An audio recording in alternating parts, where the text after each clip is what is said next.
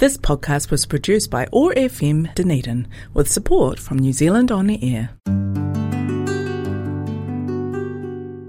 It's time for Muslim Chaplaincy Conversation at OAR FM Dunedin.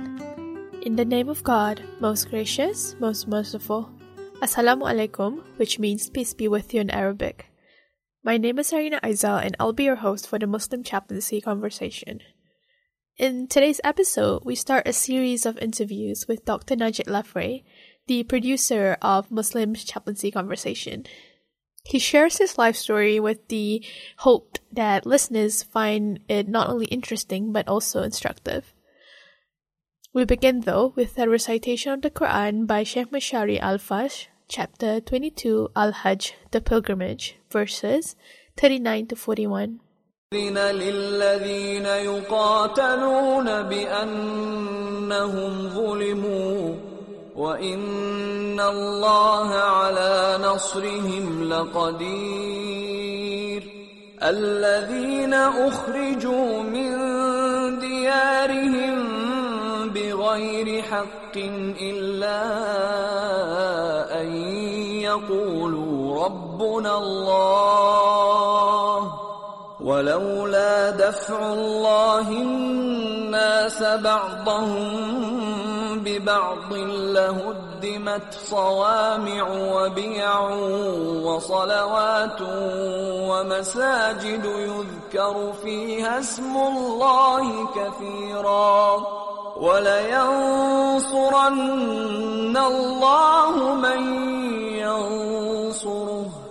إن الله لقوي عزيز. الذين إن مكناهم في الأرض أقاموا الصلاة وآتوا الزكاة وأمروا وأمروا بالمعروف ونهوا عن المنكر.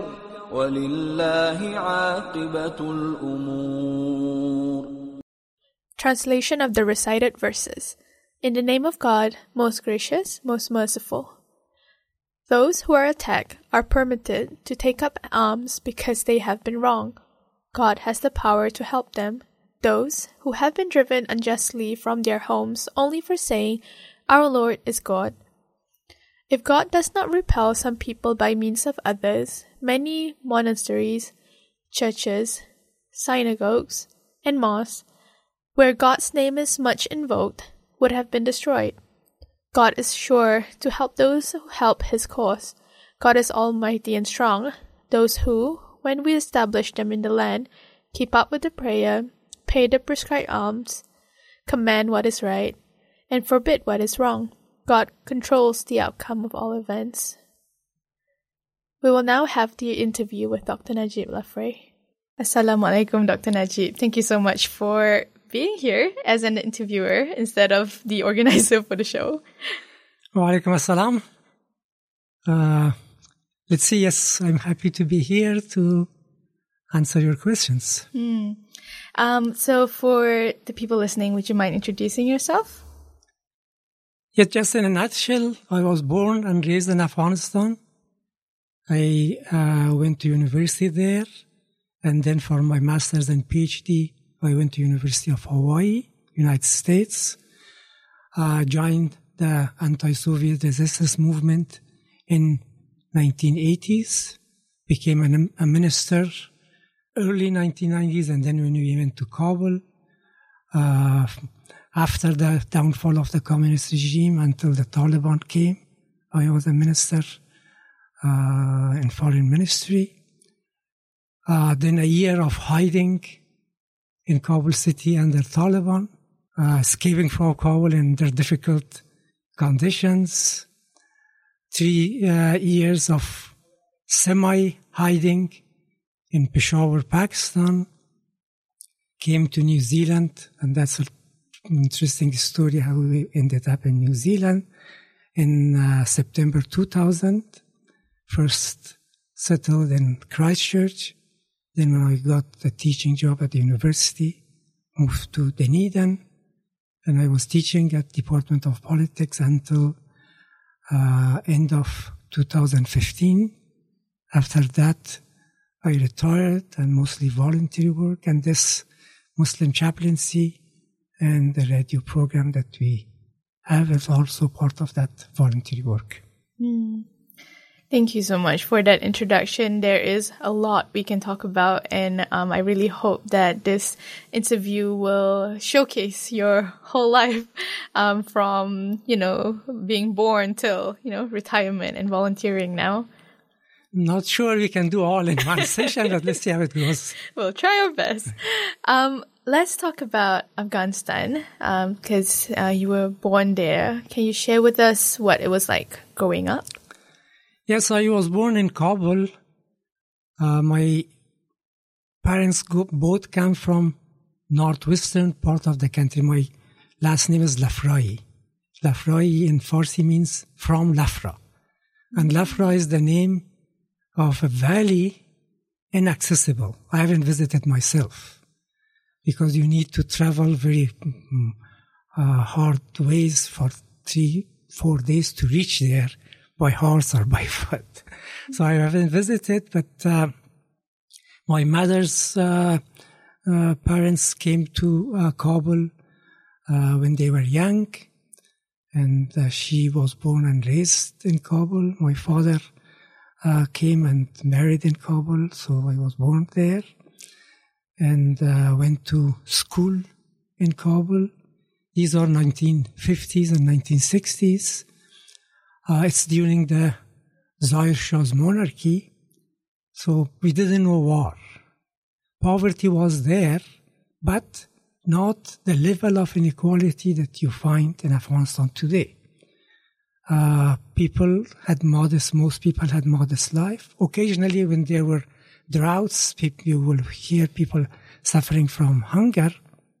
But in general, people had enough to eat. They had uh, a shelter to live in, and uh, um, there was peace and security all over the country.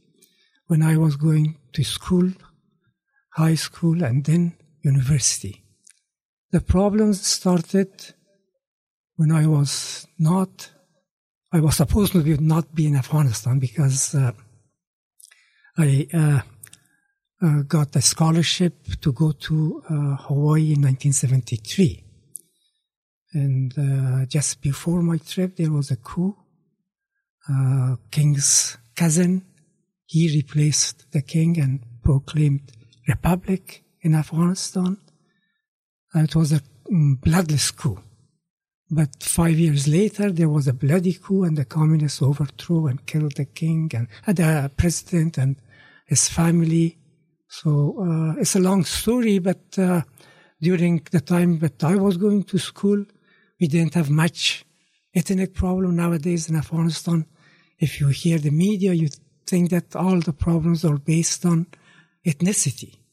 But growing, uh, growing up in Kabul, believe me, I didn't know what ethnicity my classmate belonged to until 2002 that I met them in London because in Kabul we were all Afghans, we were all friends, so we them all Muslims. We didn't ask them, uh, but uh, so that was the uh, situation uh, in Kabul at that time.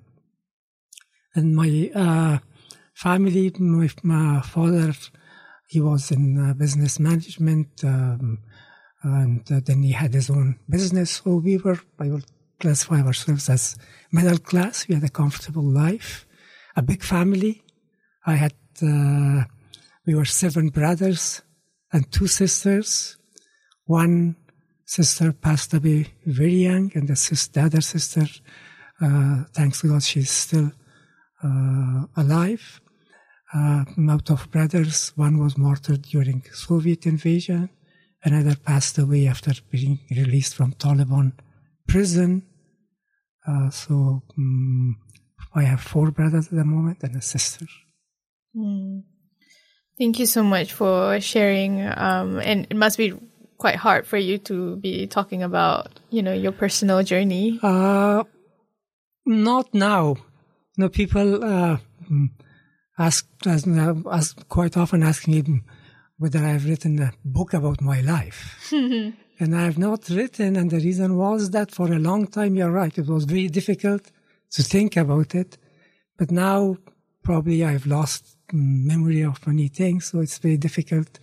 Uh, so nowadays, I know it, it, doesn't bother me that much. Mm. Mm. Well, it's good that we're doing the, this podcast so people can listen to your journey. Um, so you shared about, you know, going to school in Afghanistan, growing up, and um, everything that happened before um, things went bad. Um, can you share with us when you went to Hawaii for university, what that was like? Yes, uh, that's an interesting story as well because my father being in business, he had told me that uh, uh, I could go to the United States and he will fund my uh, mm, studies there. And then when I was um, had finished university, and mm, after you finish university, you are supposed to do military service. You used to do mm. military service for one year, six months theoretical, and six months being practical as an officer. So it was just uh, during that time that my father told me uh, there are some uh, exams for offering some scholarships to the United States. Why don't you attend these? My English was not good at all. Now, this is a tragedy because in Afghanistan high schools, we study English for six years. And I remember I went with my uncle to India when I was at university and I'd studied English for six years and I'd not studied Urdu at all. My Urdu that I had learned from watching some Indian movies was much better than the English that I'd studied for six years, even though we had some American teachers. They were Peace Corps who, but uh, unfortunately the teaching system was such that you would not learn anything. So I told my father that my English is not that good, that I, uh, um, compete with others in this exam. I said, okay, if you don't do it, then I'm not sending you. Mm. So I started studying English. And the first year that I went for that exam, I passed the first stage only in few months. There was uh, someone who had studied in the United States in our uh, military uh, camp so he became my teacher. We, we, we called a master, master. And uh, so I passed the first stage, but I failed in the second stage. Then for a year, I did not do anything but study English. and I was mostly at home, only go for Friday prayer and to the English, uh, that was American Center, to uh, English courses. And thanks God, uh, the second year, I passed the first exam, and the second exam, I qualified for two scholarships, Fulbright and East Center. Wow. Fulbright, you could choose any university that you wanted, but East Center, it was offered from uh, Hawaii, so you had to go to University of Hawaii. And I chose East West Center not because I was fond of Hawaii, because East West Center was limited. Those who had passed, they could go there. But for Fulbright, they had a number. So um, five or six people. If I had gone, someone else would not have been able to utilize the scholarship. So I chose East West Center mostly for the other person to be able to utilize the Fulbright scholarship. So I went to Hawaii, and thanks God, my English, although I took some courses, but I didn't have to uh, um, certain courses before starting my studies. Uh, and I studied hard. Was very difficult. Uh, but uh, thanks God, I, um, you know, for masters and PhD in the United States, you had to do courses as well. Mm.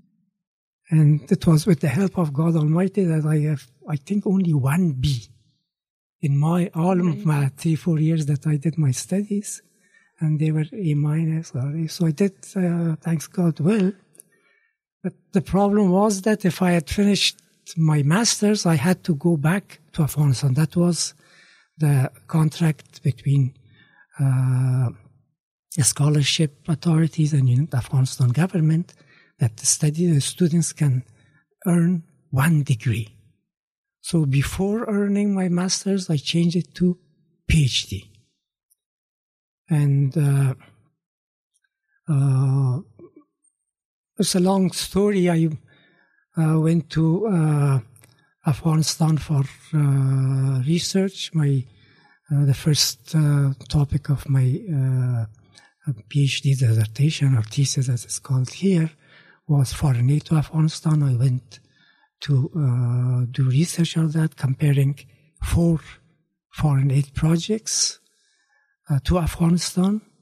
One of them by one United States supported, one Soviet supported, the other German, the other United Nations.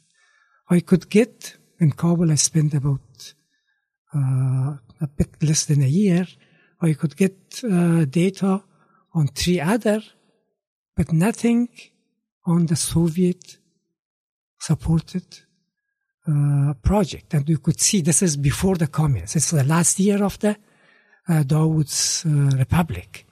You could see the influence of Soviet Union on Afghan government very clearly because no one was ready to share any information about that, one, neither in Ministry of Planning nor Agriculture or other sources.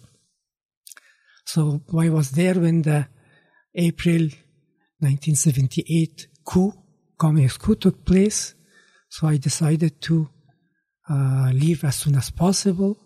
So I went back and uh, the data that I had was not enough to write my uh, PhD uh, thesis. So I had to change the topic, choose the Islamic Revolution in Iran. And by that time, the Mujahideen, the freedom fighters, uh, had started their activities. That takes me, so I, I want just to uh, stop here about Hawaii. Uh, something else to share about Hawaii. I had a moral crisis because when I first went, mm, uh, they, gave you scholarship because they want to make you like themselves. So I fell in that trap at the beginning. Mm.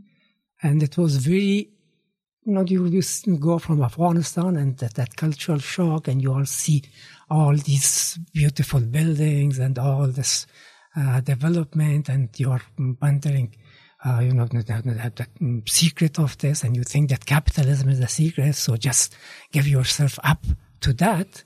But I was lucky in our department, Department of Political Science, we had professors who were critical of the American system. Mm. There was uh, the uh, dependency theory at that time. I studied uh, political science and international relations. In international relations, there was something called dependency theory, which focused on Latin America. And they showed very clearly that the underdevelopment in Latin America and in third world in general is the other side of the coin of development in the United States and the Western world as a whole. And that, that why I studied that and I got very convincing evidence. And we had some uh, socialists and communists. I remember Professor Oliver Lee. He was a pro-Chinese communist. He was on my dissertation committee. He was a nice, very nice man. I always pray for him. May God uh, forgive him for the way that he chose, but he was a very nice man. So there was the possibility of me going in that direction, mm. becoming a communist. Why not Islam? Because I knew very little about Islam. In Afghanistan, yes, I was raised in a, Muslim family, uh, but they didn't teach us about the value of religion, about the, yes, what is prayer, what is fasting, what, these things. And you uh, uh, pray and fast. Why? Because if I have not prayed Isha, I'm on my bed, the door knocks. My mother, have you prayed Isha? no, get up and pray. And I go and pray. And the good thing is I would not uh, lie. So uh, mostly, so I, I would uh, just um, do it. But uh, at, at school, unfortunately, not only did not learn about much about religion, but actually they would teach you in a way that it will make you question Islam. To give you an example, and later I learned that that uh, teacher was a communist. And he was teaching tafsir of Holy Quran, oh. interpretation of the Quran, year 11. And hadith, hadith and uh, interpretation of Quran, year 11. And he had studied an Azhar. And then during the communist, he got a very uh, high position. His name was Sayyid Afghani. The, the example that I remember, he's saying that there's a hadith that the non-believers have seven stomachs. I'm not sure. Still, I've not checked whether that, that, that there is really such a, a, hadith or not. But we cannot take a, a hadith literally. Later on, my understanding was my, that, if it is there is an authentic hadith, it might be that if you are not, if you do, do not fill yourself morally and spiritually, you feel the void that you need to fill it with food. That that might could be one understanding, but the way that he said that as if it was physical, and you know that all not uh, um, uh, only humans but animals they have only one stomach. So that, that this you know question. So this is the way that I was uh, my religion, but the little that I knew about Islam made me think when about Islam during that uh, crisis. For example, um, there was uh, a big problem was drunk driving in the United States, and I think still it is. And uh, I think the leading cause of death among certain age uh, range was uh, drunk driving.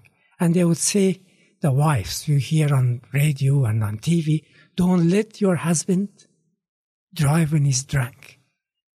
And I'm not sure that I shared this in, when I talked about uh, alcohol, that you think that he's drunk. And if he sits behind the wheels, he might hurt himself or uh, he have an accident. But if you tell, if the wife tells him not to drive, then you ruin the family life. So why don't you tell him don't drink at all, the way that Islam says? Or there were other things, and I'm, I'm not sure we can finish today because I'm remembering different things. Something that um, shook me very strongly was uh, the first year or the first two years when you were in Hawaii, you needed to do tuberculosis test. Mm. Uh, because from Afghanistan and other countries, they were afraid that you were going to. So I uh, had gone for my tuberculosis TB test and I'm sitting in the uh, mm, waiting hall. And a few days before that, I had um, um, argument with a Pakistani friend because he said that there is a hadith that don't eat in cracked dishes. And I said, it doesn't, to me, it doesn't make sense because if uh, a dish is cracked and the little that I know about Islam, it does not allow waste. So why should you throw away the cracked dish? Because you know, it would be a waste. So I said, uh, I, am not sure. I don't think that would be an authentic hadith.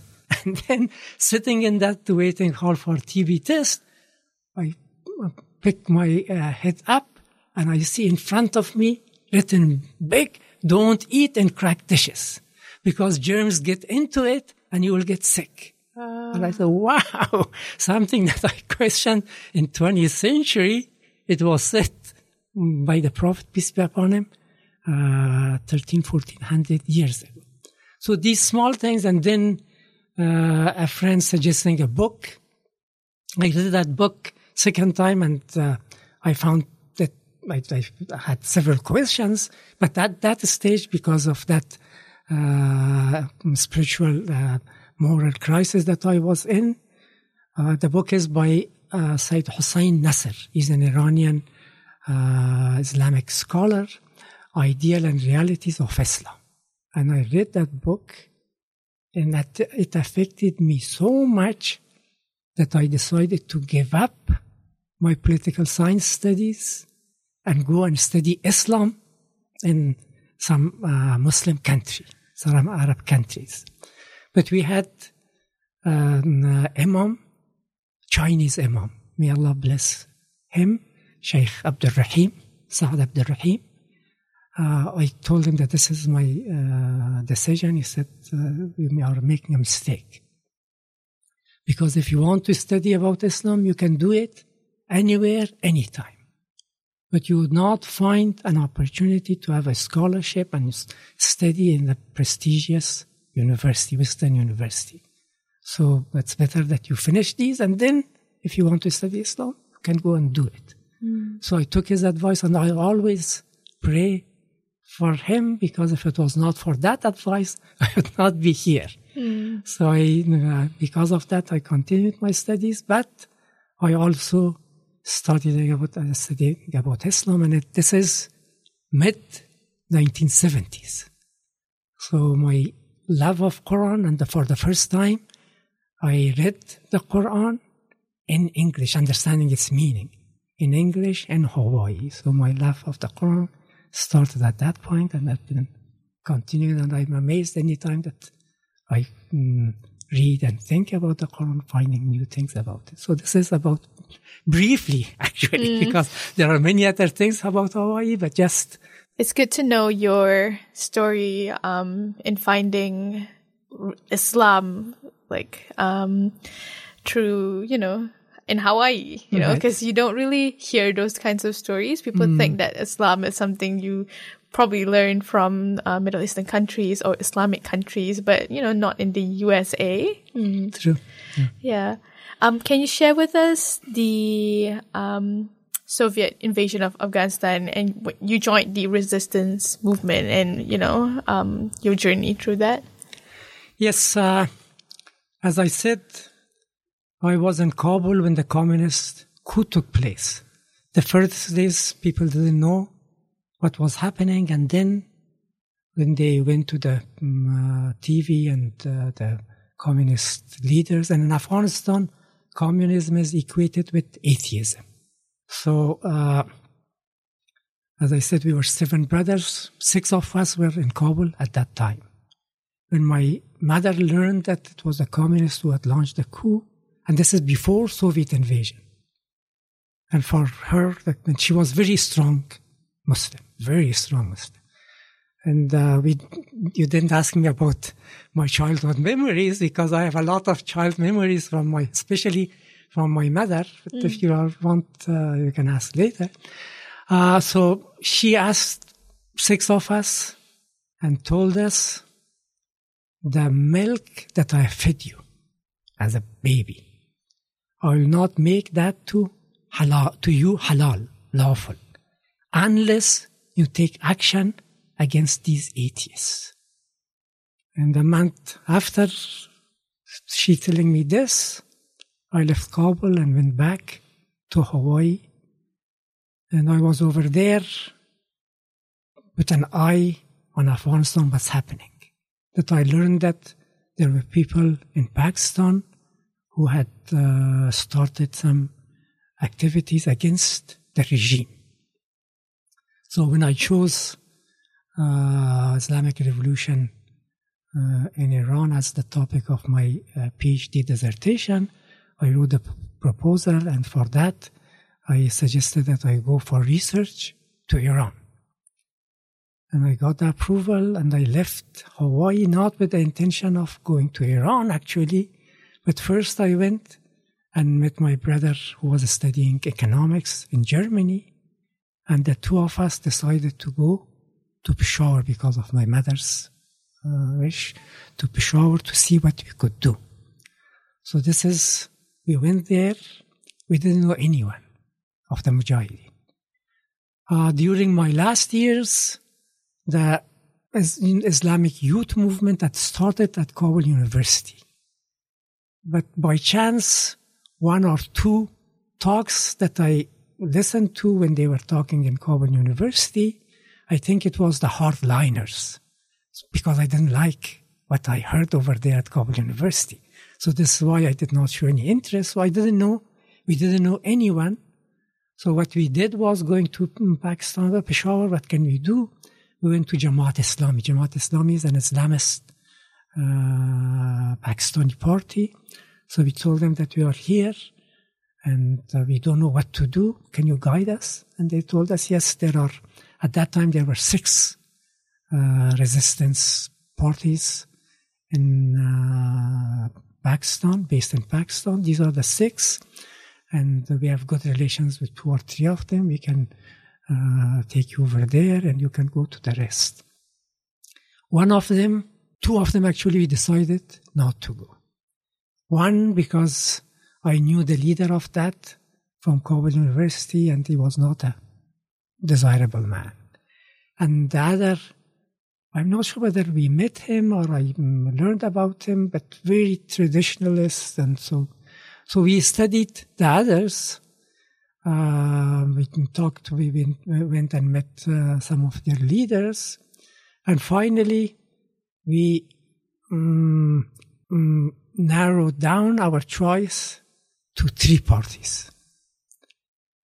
Uh, I don't want to name uh, the particular party, but one of the parties, uh, they, in order to honor us, they invited us uh, to a dinner, and we went there.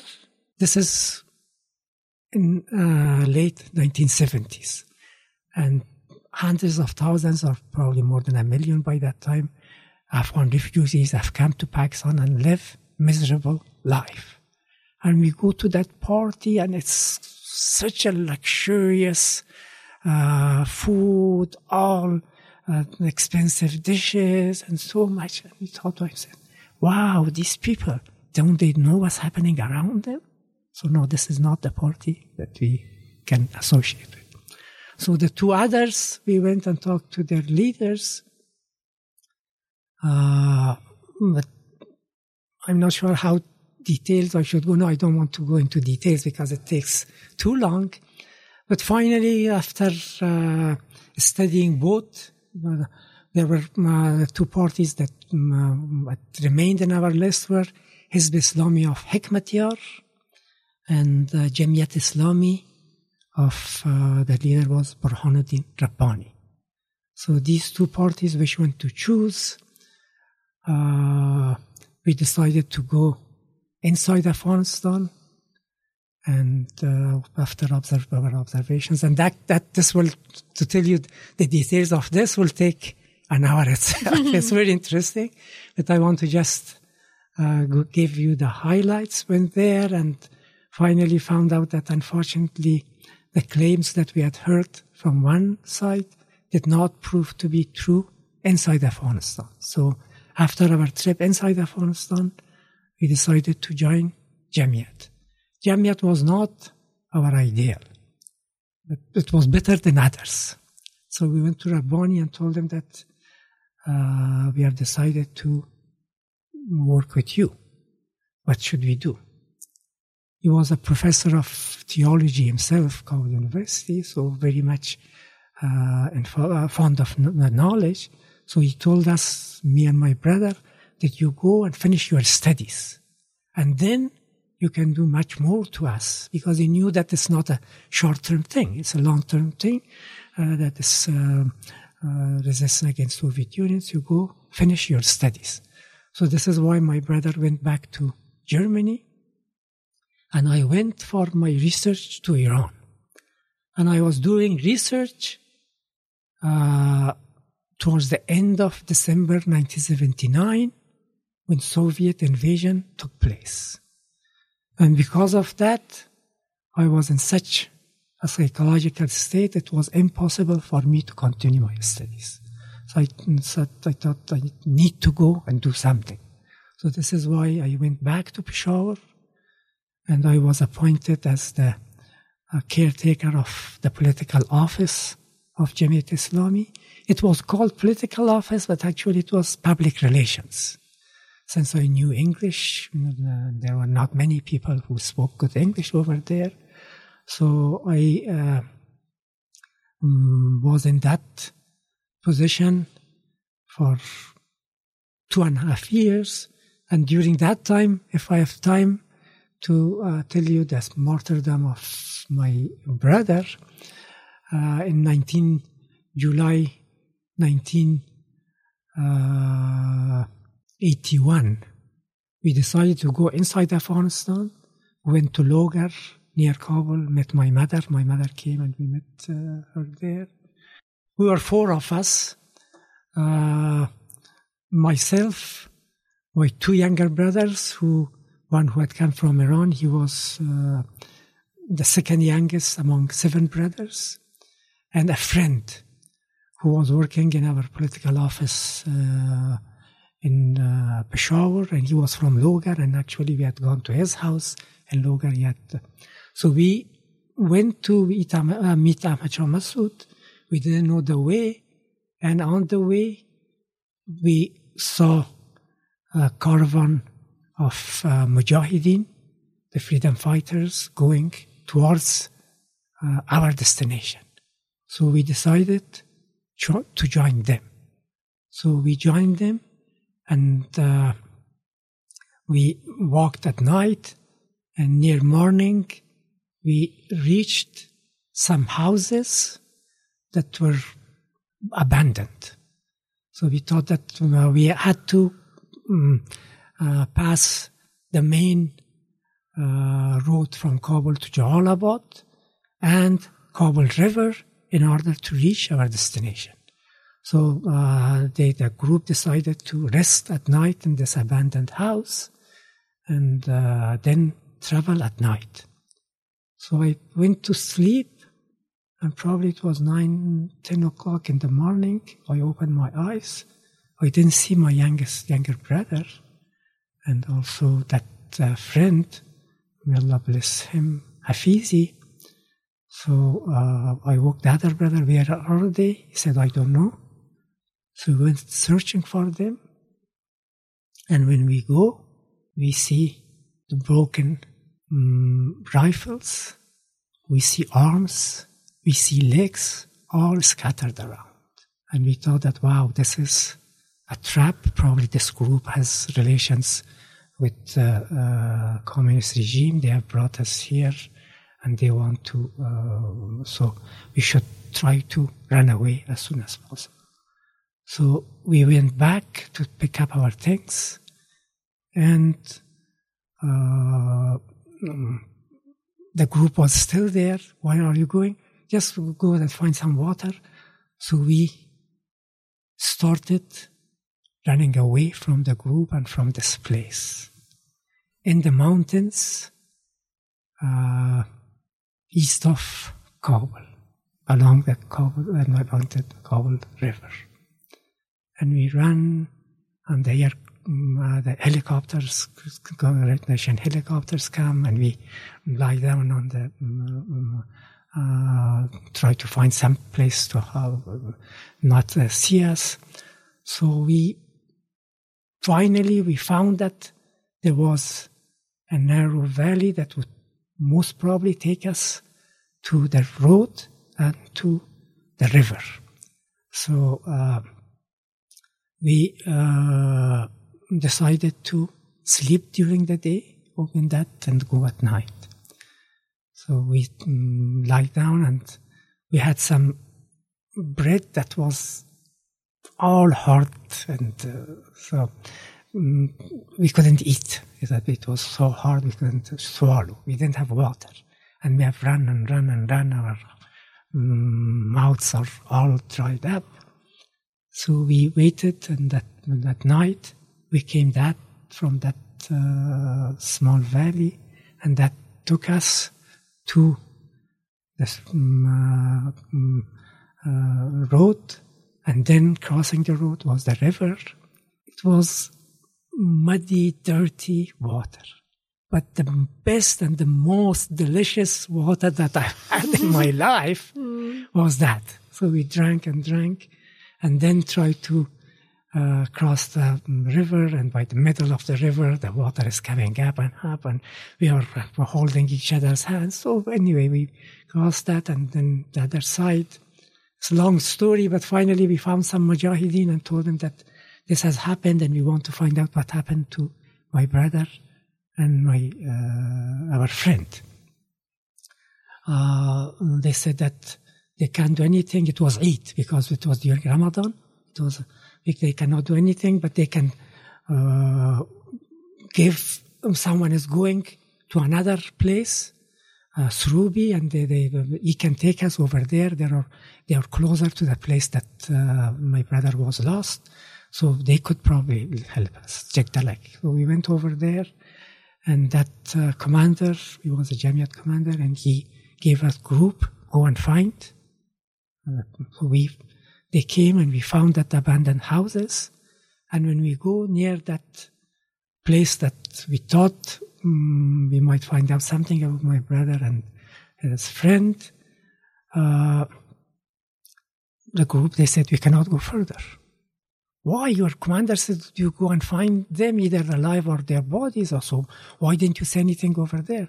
No, we couldn't say no to him, but we cannot go. It is all mines because the Russians, the communists, they had put mines around the springs. So it seems that, and we found finally, my uh, we found a long stick, and we will try to check um, the place that we put our foot before stepping over there, and we finally reached the spring, and we found my our friend's body over there, and the water was coming up and it seemed that there were two springs, one higher and the other lower. So uh, most probably my younger brother he ran to the upper spring, and the, another uh, friend came to the lower spring. So his body, we tried to cover it with stones and things like this. And then about my brother, my younger brother, he said that I want to go and check. I said, no, he's already lost. Uh, we don't, I don't want to lose you as well. Mm. So we go back from there. So we went back from there. So our trip to Panjshir was not completed. So I went to finish this story of uh, this part of the story. I went back to Pakistan and I was with uh, and, and, in the political office of Jamiat for another year or so and there was uh, a unity government in uh, um, June, July uh, 1982. So, utilizing that opportunity, I decided to go back to Hawaii to finish my studies because I didn't have at that stage even I didn't have a uh, master's because I, as I told you I uh, changed my uh, degree from master's to PhD.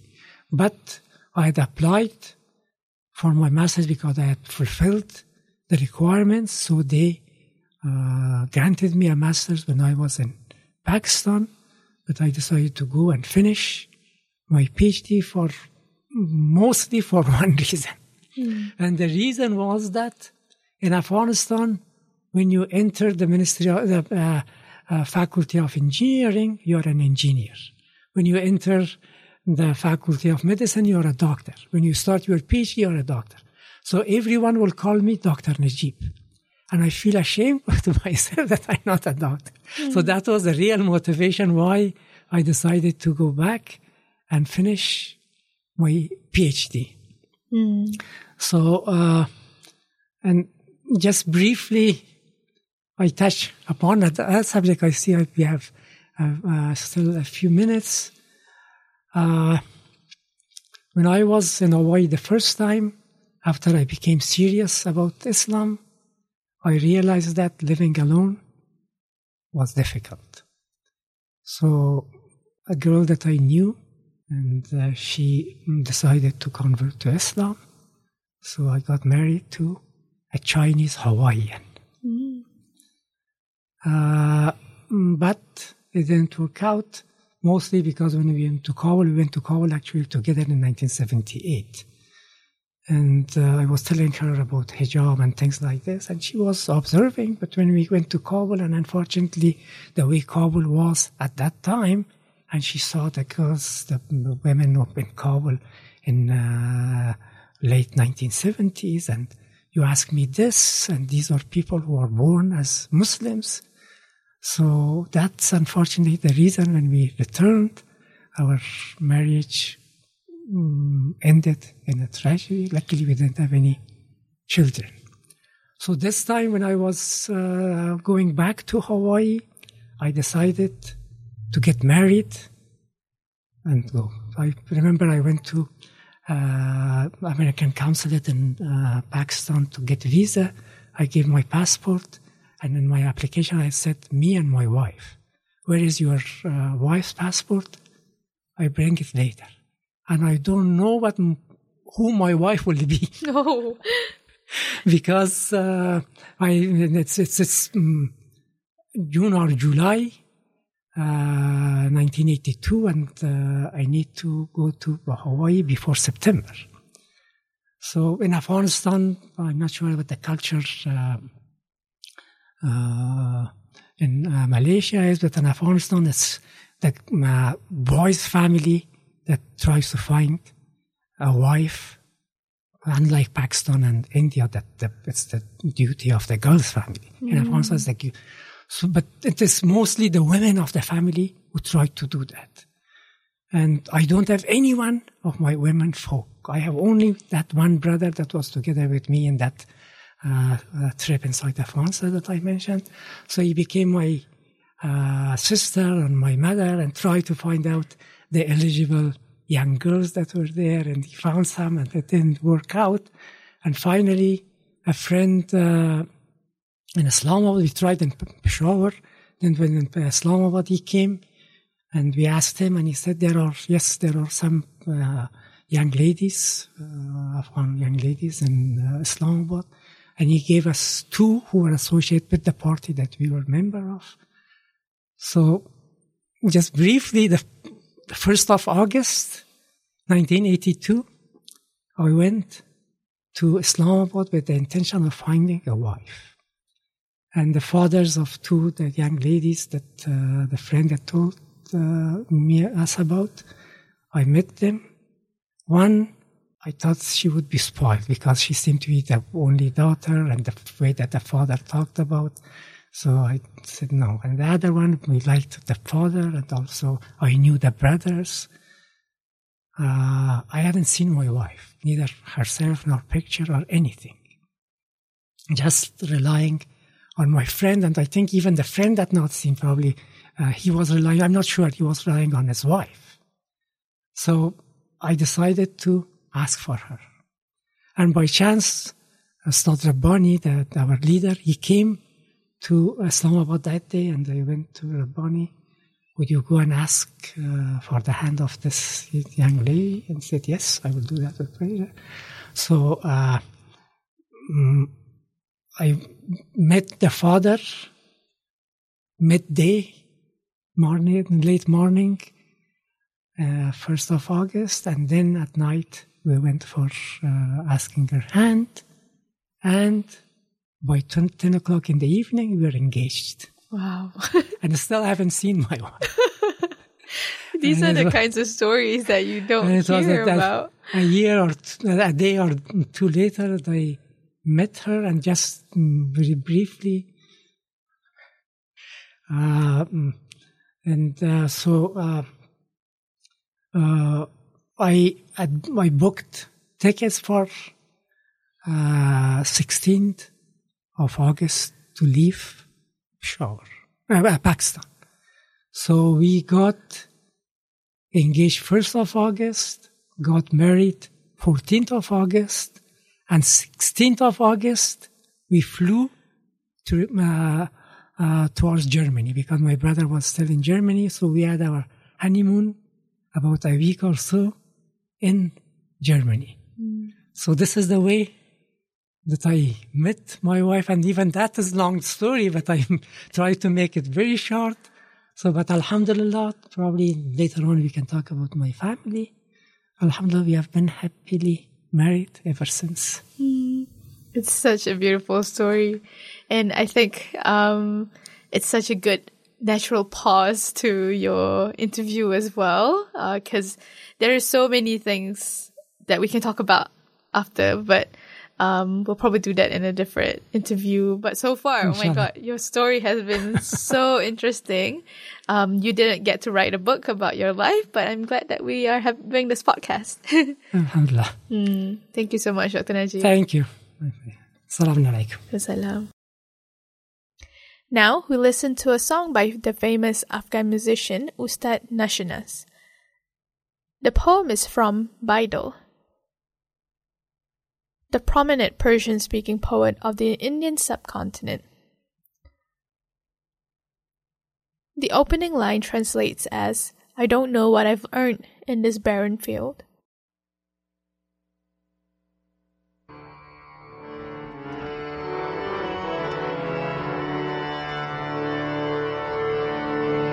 یک چند پای زینت و زیور گشتیم در عهد شباب یک چند پای دانش و دفتر گشتیم کردیم حساب. چون واقف این جهان ابتر گشتیم نقش براب ترک هم کردیم و قلندر گشتیم ما را دریا ما را دریا ما را دریا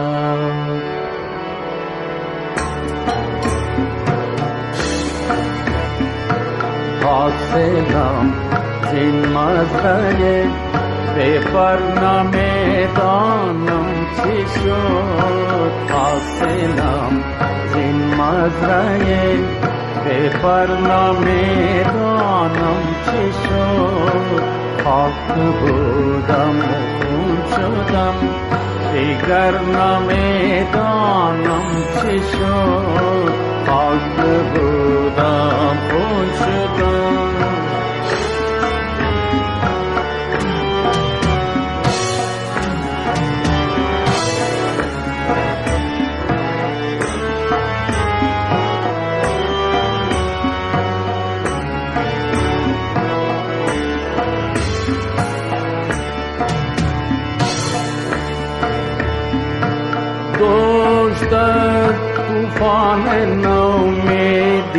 खला तुम कर तूफ़ान कर तूफ़ान नामेरी तला तुम कर किश्तिये बिलबुत लंगर न मैदानम किशोर।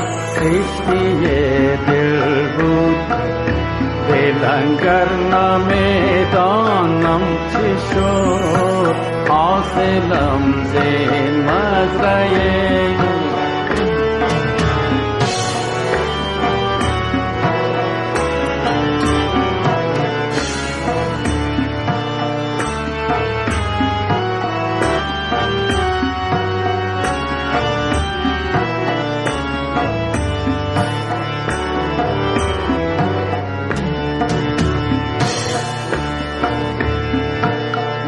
مشت خون کس تپیدن صد جهان امید داشت. مشت خون کس تپیدن صد جهان امید داشت. تا درت دل بود آن سوتر نمی‌دانم چی شد. تا درت دل بود. पशुकर्ण मे दानिशो पशलं से मये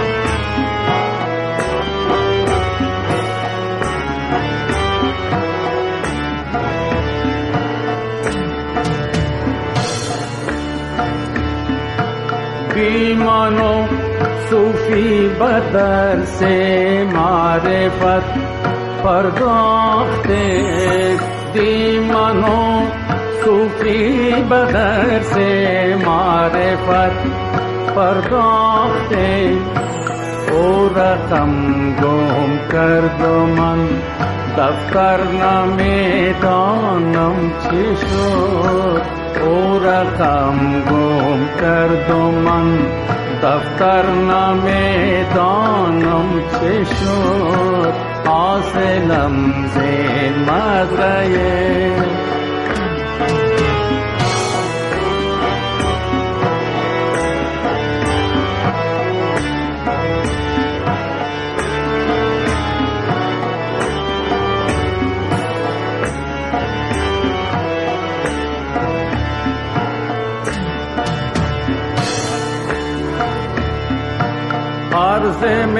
राजे अपि कस्मने वि पोष अर्जमे राजे अपि कस्मने विपो खत्र दैर्या गश पैकम् पर्णमे शिशो। ख्र दैर्या गश پیغمبر نامه دانم چه شد از جمادی مردم و نامی شدم و از ناما مردم به حیوان سر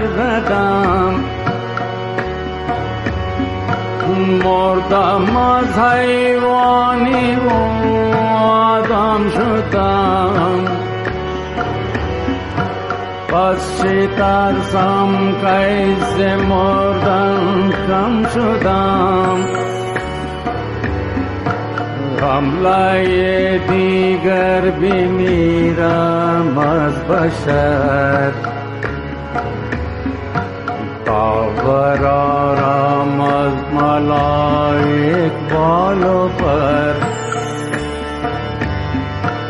बार दीगर अजमलक परांशवाम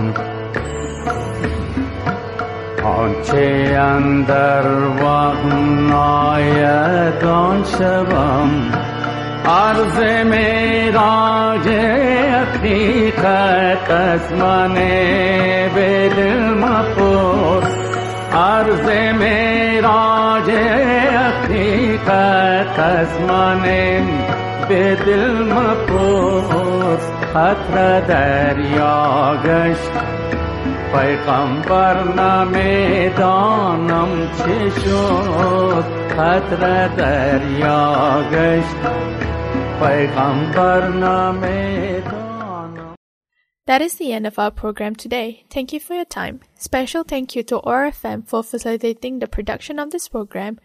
I should add that the views expressed in this podcast do not necessarily represent the views of Otago Muslim Chaplaincy as such. If you have any questions, please email muslimchaplaincy at otago.ac.nz. We hope to see you next time, inshallah, God willing. Assalamu alaikum. You've been listening to Muslim Chaplaincy Conversation at OARFM Dunedin.